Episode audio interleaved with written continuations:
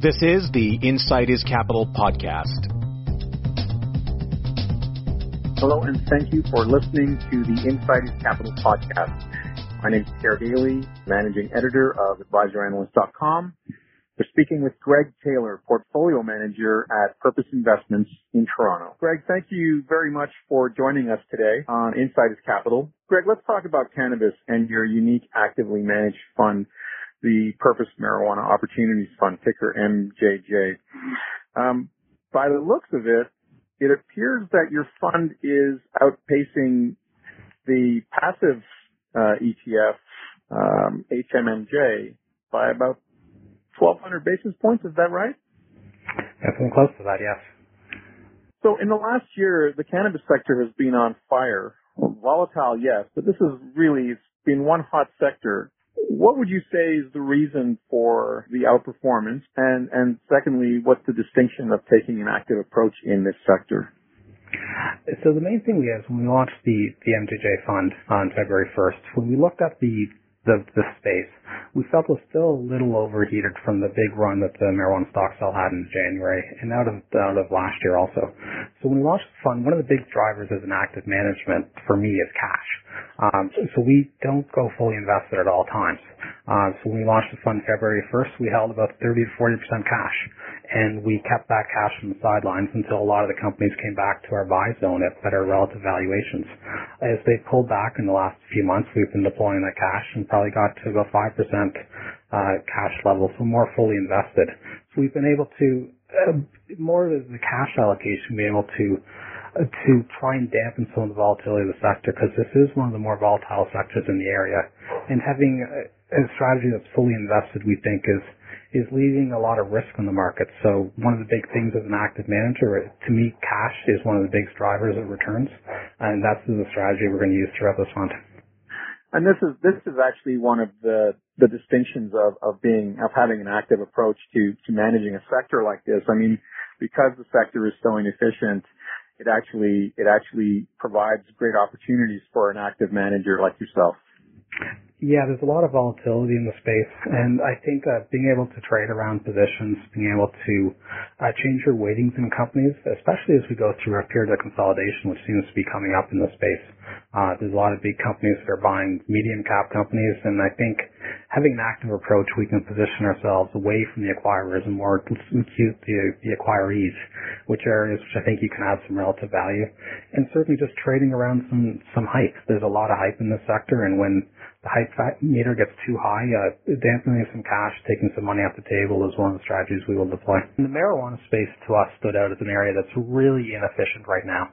Uh, certainly in 2017 the space exploded and we've got different companies that are up 400, 500% in the one year. And I think a lot of it is really unique to how the trading patterns work in this, in this area. There's a lot of hype around it and there's a lot of excitement how big the space is going to be. But I think there's also a lot of myths and rumors that are really uh, out there that people just jumped on the hype. And a lot of the trading is, is really uh, interesting to me is that this is a sector that a lot of big institutional investors are not allowed to participate in, be it from regulatory reasons or their own bank doesn't want them to invest in the space. So you've got a sector that hit an over $20 billion market cap uh, last year that is really dominated by either uh, retail investors, uh, hedge funds, or the passive ETFs. Uh, there's one passive ETF out there, the Horizons Marijuana Fund, and it's done a good job getting a blanket exposure to the sector. But in right. my mind, it's become too big. It's almost become a dominant force of the sector because it's a way a lot of people were just getting exposure to the space. So the way I was looking at it is you want an active approach to the sector. It's one of the most volatile areas of the market right now, and just buying a passive index is not the best way to get exposure. So, um, what would be some examples of of companies that fundamentally fit your criteria for a, a good long position? So when I'm looking at this space, there's a number of ways I'm coming at it. Uh, the first real fundamental view when I looked at it, and I'm a generalist, I look at a lot of different sectors, but this sector really stands out to me with a lot of similarities to the junior oils and junior metal sectors. And it's just sectors that have tons of volatility, have very interesting management teams, and the stocks trade around what people think, but different trading flows and just different rumors on the street. And so what I'm looking for are companies that are, are really exploiting and being different than just their peers. Because there's a lot of big cap names in the company, in the sector that are just doing middle of the road things, nothing really that nichey or, or should be worth what they're getting paid for. So what I'm looking for are companies that are really going to stand out and try and survive the test of time. Because I think in the next few years there's going to be a lot of, a lot of blowups and failures in this space uh, companies have raised a lot of capital just with the idea of becoming it's almost like a mind speculator that they want to come to the sector because they see a lot of people raising money here and getting rich fast, but they don't really have a good business plan figured out. So it, to me, what I'm doing when I'm looking at the space is trying to figure out the companies which I think has a staying power to to make it the next few years, or a niche uh, carved out niche of sector that I think will make them attractively valued to other parts of the market. I, I think to win in this space, there's a few things that I look for. The first is you have to be really low cost. Um, I think that the price of, of cannabis in Canada is going to drop really fast. There's so much capacity coming on that's being built in the next year or two that I think the price per gram is going to drop uh, quite dramatically. So you can't be a middle of the road grower because I think those guys are going to get completely crushed out of a cost point of view. And I think keep those costs going, you need to be looking at companies that are doing something different. And something different could be just that they have a niche, that they have a, a good buying group to sell into, like Quebec, which was like Hydropothecary. But I think the biggest thing that I'm going to look for from niche is working on some of the value-added products. I, I think the sector is really going to transform fast into adding value for the oils for some of the beverages. And I think companies right. that are well down the value food chain to do that are the ones that you need to look at that can keep their pricing power. And the third big thing that I that I think when we look for at these companies is international. Uh, these companies are valued well beyond what they can just sell in Canada, and I think to do that, you need to have companies that are looking at growing internationally.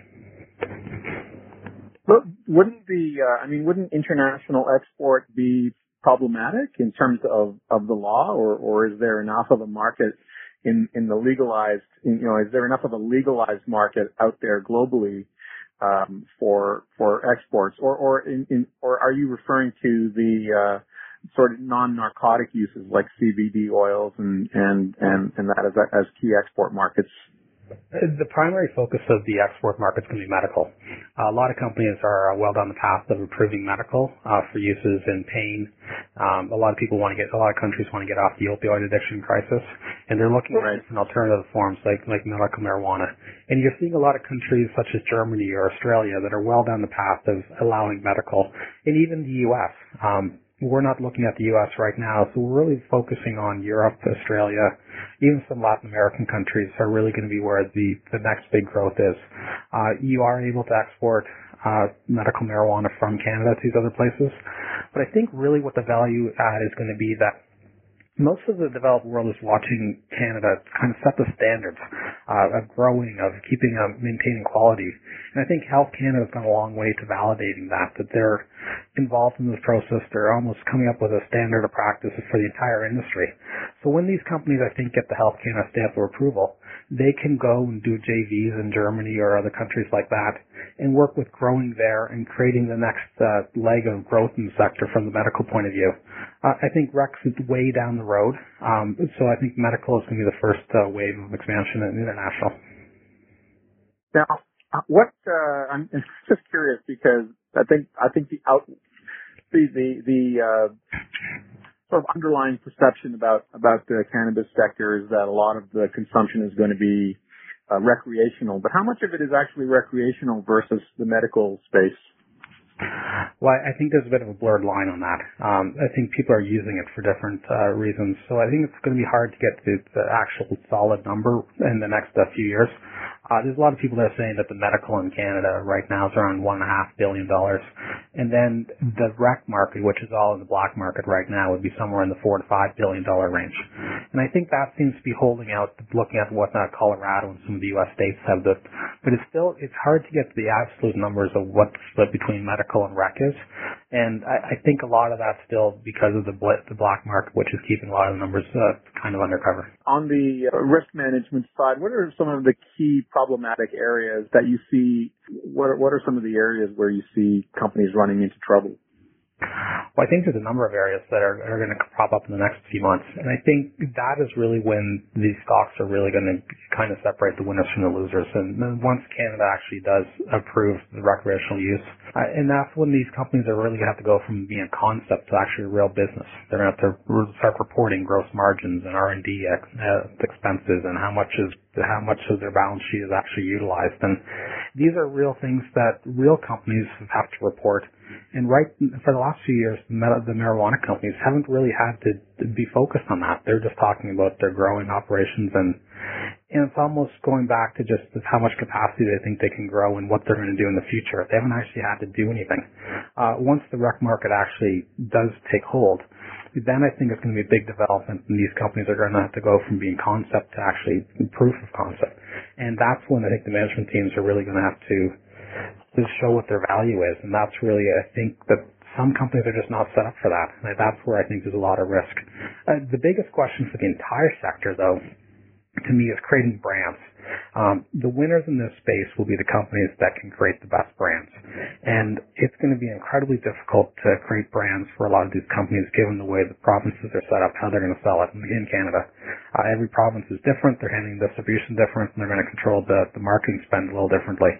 And I think the biggest risk the way Canada's going at it is that it's going to stymie the ability to, to create a brand in Canada and you're going to have a lot of fragmented brands that are going to be more gray markets. Someone's going to tell you about it. You might hear about it on the internet, but it's not going to be able to create a massive brand like a Molson Coors or a or a Labatt, which I, I think the way that the alcohol industry's gone. So the biggest risk for the Canadian guys is that they'll be able to grow and carve out niches, but they're not going to create the brands, and the brands are going to come from other countries. So there's at some point in the in the future there's going to be uh, and that, could come sooner and, and it could come later, but there's going to be winners and there's going to be some some key big winners and then there's going to be a lot of losers. Um, in your fund, one of the unique benefits or, or features of your your of, of your fund is of the uh, marijuana opportunities fund is that you're able to short individual stocks in the sector. Are there some examples of where companies have already disappointed or that you, you see them coming into disappointment, simply not prevailed competitively uh, in the space already at this point, I mean, at this early stage, um, that there's an opportunity to take short positions against them, or is this more of a future um, d- keeping the door open to uh, having the ability to short the, the fund has done some short selling. Um, it's a little uh, hard to do right now, given that the borrow cost isn't very available and it's also very expensive. So, a shorting comes from more of a, a one-off trading oriented point of view, but it happens more of a, on a on a on a more of a one-off event. Uh, certainly, we are right fairly big uh, big disappointments in the space already. Um, Aphria, which was a company which was probably the leader in the space last year, uh, really yeah. disappointed a lot of investors in January when they made a big acquisition of Nuuvera, which um, cost a lot of money. And I think it kind of shocked the street that they paid that much in stock for a company that didn't really have that much to, to begin with. And I think the stock's really suffered since that point of view. So Aurora is another example of a company that's done a lot of acquisitions, and the street's really not been a big fan of some of the acquisitions and deals they've done. So uh, you're already seeing that in the concept stage as people are going through rolling up the sector. Um, we haven't really had any big blowups from the, the actual operations yet, just because we haven't really seen the numbers. A lot of the companies are, are really hanging on for rec uh, legalization, so they haven't had to do actually any real business uh, yet. Uh, that will come in the second half of the year, and we may not even see till Q1 of next year. But I think that's when we're going to really see the companies that actually can can do what they're saying, because right now there's a lot of promises and they haven't been held accountable yet. Yeah, they they they haven't had to pass muster yet because they're still they're they're still pending. So, um, keeping discussion with the sectors, what's your outlook now for the energy sector, which has been enjoying a really great run? Is it a sustainable trend? I, I think it is. I, I think uh, there's been a number of things going on here. The the Canadian energy sector has really been been a laggard over the last uh, few years, and even within the global energy sector, the Canadian energy stocks have lagged. Um, energy as a, as a group really suffered during the uh, the last few years. Um, just there's a lot of concerns about supply coming on too fast. uh, whether there was uh, demand uh, destruction coming out of slowdowns in, in Asia or, the, or or the emerging markets, and that put a damper on the on a lot of sectors when oil hit lows in the the 30s uh, a few years ago. Uh, but the commodities bounced, and, and a lot has actually doubled off the lows, and a lot of the Canadian energy stocks really haven't, uh, which has lagged a lot of their international peers. Uh, there's a lot of made in Canada problems that have hurt the, the energy stocks. Um, certainly everyone knows what the pipeline concerns, and it's just one of the realities of the Canadian energy sector that we are at the end of the pipe. So every other piece of oil produced uh, it comes out of the ground in North America gets sold before they get to ours to fill in the pipeline, and that's really been the big disappointment that we haven't got a a Pacific solution to offtake some of the energy in Canada, which is really starting to uh, hit the uh, the producers in Canada and cause their pricing uh, differentials to to widen. So they're they're selling at actually a lower price. Um, we've also got um, tariffs. There's all last year we had to worry about if there's going to be um, if the energy sector was going to be caught up in a border uh, uh, tariff, uh, which seems to be have, uh, gone away. But it really caused the sector to be something that people could ignore. And in the Canadian market, um, the energy sector really does dominate. So when the energy stocks aren't working, the Canadian ener- the Canadian sector just underperforms. And you really didn't need to own the energy stocks for the last few years. Um, people could have pretty good years by buying the banks. They could buy some of the consumer companies, and they could buy, max out their U.S. allocation in a lot of funds. And I think that started to change in the last uh, few weeks. Uh, we've seen uh, the oil price has done well, um, mainly on the back of the Iran sanctions, but there's been a lot of good news also from the inventory point of view. Just as inventories get depleted, that that's offered a bit more comfort that this bounce in oil price might be sustainable. And, and you're seeing a lot of people come back to the space.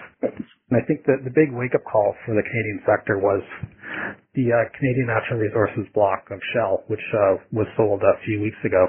Uh, this was a big overhang on the sector, uh, right. stock, and $4 billion. And the fact that it cleared and traded higher after the fact, I think is a big wake-up call that these deals can get done. There's buyers out there. And the interesting thing I was hearing talking to different traders is a lot of the buyers in that deal were actually Americans.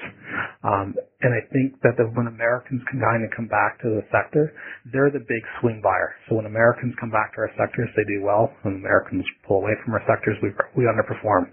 And it feels like we're coming back in that sweet spot that international buyers are coming back to the Canadian energy stocks, which should be setting up for a run for the next few months. That sounds almost that sounds exciting actually in terms of the way that you've stated it. I think the the endorsement of U.S. investors seems to be uh, I mean it seems to be a big deal across our market across Canadian equities, but but particularly in the energy sector when when uh, when, when the American investors come back, that that tends to pave the way for for the rest of the world. Yeah, it's simply a flow of funds argument that um that the markets really there's limited dollars attached to, to equities and when markets flow back and forth and Canadian market's really been out of favor and we've felt that in the market. But if that tide changes and people start coming back to our market, that can go a long way to to making things work again. Well, I mean the uh you know, in the years of, of, of where the market was in reaction to, you know, pure quantitative easing, it seemed like, you know, the only place to be was mainly in U.S. equities or in equities in general. But, you know, fundamentals didn't seem to matter and, and active management didn't seem to matter for a long time. But now with the return of, of, of more normal behaving markets, more uh, fun, you know, more markets that are looking at fundamentals again and looking at at um, inefficiencies seems to be that there's a lot of opportunity out there uh, that was being ignored, just like the energy sector. Yeah, the market over the last few years has really been momentum driven. Um, people kept buying winning stocks and ignoring the lagging stocks, and there was really no mean reversion. Um, over over history, most of the time you can look at a market that's more in the sine wave point of view that you can sell winners, buy losers, they'll all mean revert, and you can have a pretty good return at the end of the day. Uh, the last few years has really been an anomaly that they haven't had these mean reversions, and the crowded trade keeps getting more crowded, and we certainly saw that with the FANG stocks, which just keep going, kept going up every day. And lagging sectors such as the energy stocks really didn't didn't do much. Now we're seeing a bit of a break in that as the people get more comfortable that the oil commodity might hang up here. And really, if that happens and you're starting to see some good numbers being delivered from these companies, what you might get kicked in as the next buyer are the quant funds. Uh, a lot of these quant funds are really driven off of models that show, look at earnings growth. I only want to buy the top quartiles of earnings growth companies. And as the oil companies start putting up numbers which are starting to stand out in the face of slowing growth in other areas, you could see the quant funds and the earnings momentum driven st- uh, strategies come back to the sector, which could be another leg of growth you know, it's exciting because because even if you just reconsider, even if you consider just you know across the market a a move to rebalance um, out of expensive areas into value, that could also prove to be a very exciting prospect for value investors as well, as well as, as of course under the um, under the sector rotation strategy. There's so many fronts where where markets can change given the change in sentiment and given the change away from momentum. But now, recently, Greg, some U.S.-based investors have been quite vocal or, or, have been active in terms of the Canadian banking sector, taking short positions against the big Canadian banks. What are your thoughts on this?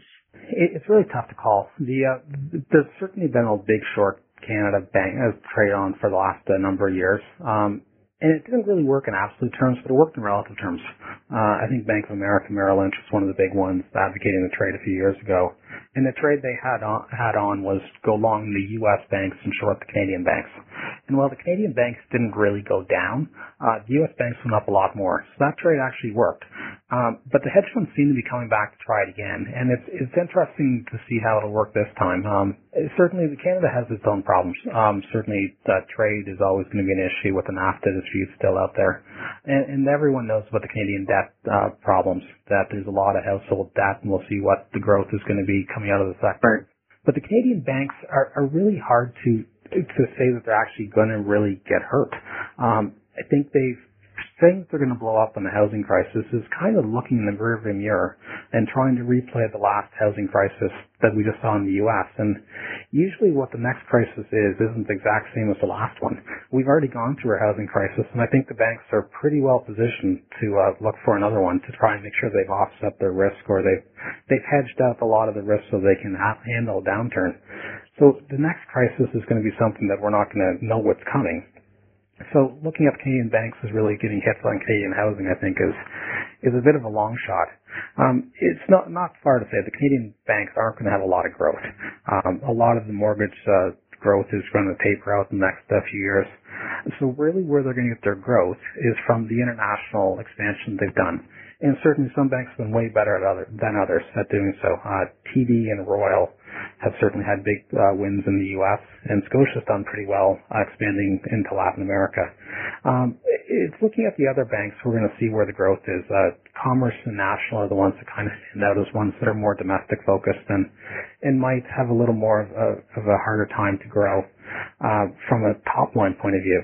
Uh, certainly from an earnings point of view, you're going to see a lot of growth because these companies are still just cash flow machines, and the amount of money that they're putting back towards buybacks will add some some more of a, a fake uh, earnings growth just through taking getting rid of the uh, the number of shares out there. But it's going to be hard to see the Canadian banks really blow up. So while they may lag other sectors, I think the short Canadian bank trade is more of a relative term trade. Greg, just in in, uh, in general across the market, um, being a sector rotator, I mean, in terms of your investment strategy, Greg, what what areas of the market are you reducing, and what areas of the market have you been adding exposure to? So, what I've been looking at in the market is that I think we're going to see that some of the crowded trades really come off. Um, everyone has been trading, hiding in these momentum strategies, uh, most notably the big internet names and, and technology. And while they're great companies and they've done a lot of good things, I think the valuation got a little stretched. And, and just the, the question is who's going to be the next buyer? Uh, anytime you buy a stock, I think you have to always think of who I'm going to sell it to. And when everyone owns a stock, it's going to be hard to say, I think this is the stock that's going to keep winning. So I've been selling off some of the big internet names, um, trying to just trim down some of that exposure and looking at areas that really have been ignored. Uh, certainly we've talked about the energy stocks. I think some of the other commodities are going to do well also. I think if global growth really takes off, uh, the basic materials and the, the metal stocks could be setting up for a fairly good run. Um, certainly some of the data coming out of the emerging markets is, doing quite well. Uh, Europe seems to be turning around, and that's usually pretty good for copper. Um, some of these copper names are looking fairly attractive. So I think uh, setting up that basic materials, energy, uh, the cyclical trade could be on in the second half of the year. So that's the area that I'm positioning towards. Greg, it's been a volatile start to the year, something a lot of investors welcomed, and earnings have been really strong. But the market hasn't actually taken that to heart. Yeah, I think this really is setting up for an interesting year, and, and certainly the volatility coming back is something that I think all active managers have welcomed. Uh, certainly, as an active manager who likes to trade around volatility, uh, the last few years have really been rather dull. Uh, markets that have slowly grinded, ground higher up are really hard to, to beat, and it's really just something that it's people have been able to just win by buying momentum. And I think the momentum trade, while still going to be there, I think volatility is coming back. And, and certainly looking at the way the stock market's acted over the last uh, few months has been really quite fascinating. Uh, certainly we're getting a lot of really strong earnings numbers coming out of the U.S. And a lot of that is, is really juiced by some of the tax cuts, which have hyperinflated the growth of some of these companies' earnings. But what's really interesting is you're seeing that the stocks are not really reacting to them. Um, you're seeing earnings grow at double digit, but stocks basically be flat, which really means that the multiples are contracting. Um, and that means that everyone knows that the good news is coming, so everyone's saying, well, what's next? And I think that's all setting up that the market really has priced in a lot of the good news, and we are trying to see what's next. Is the second half of the year going to be strong? Um, is global growth going to keep going into 19 and 20?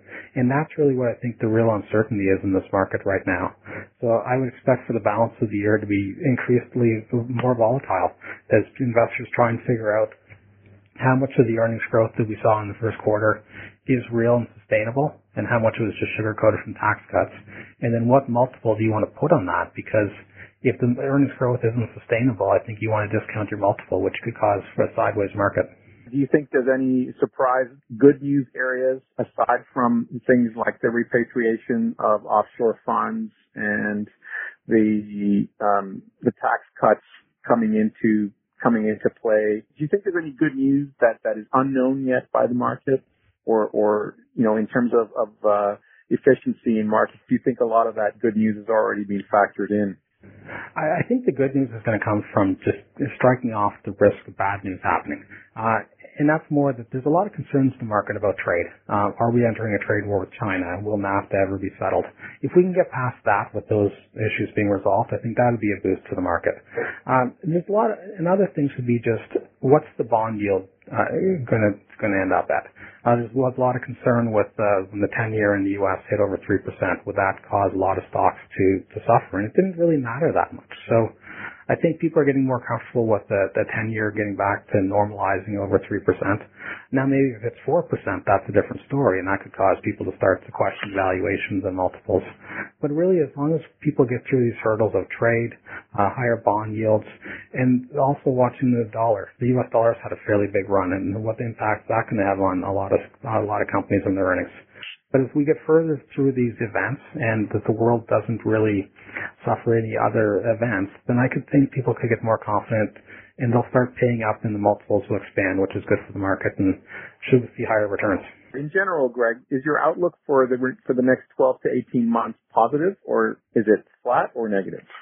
I think looking at different um, geographies is going to be fairly key. I think the U.S. market has a risk of being uh, flat to slightly higher in the next few years because, again, a lot of the good news is already priced in.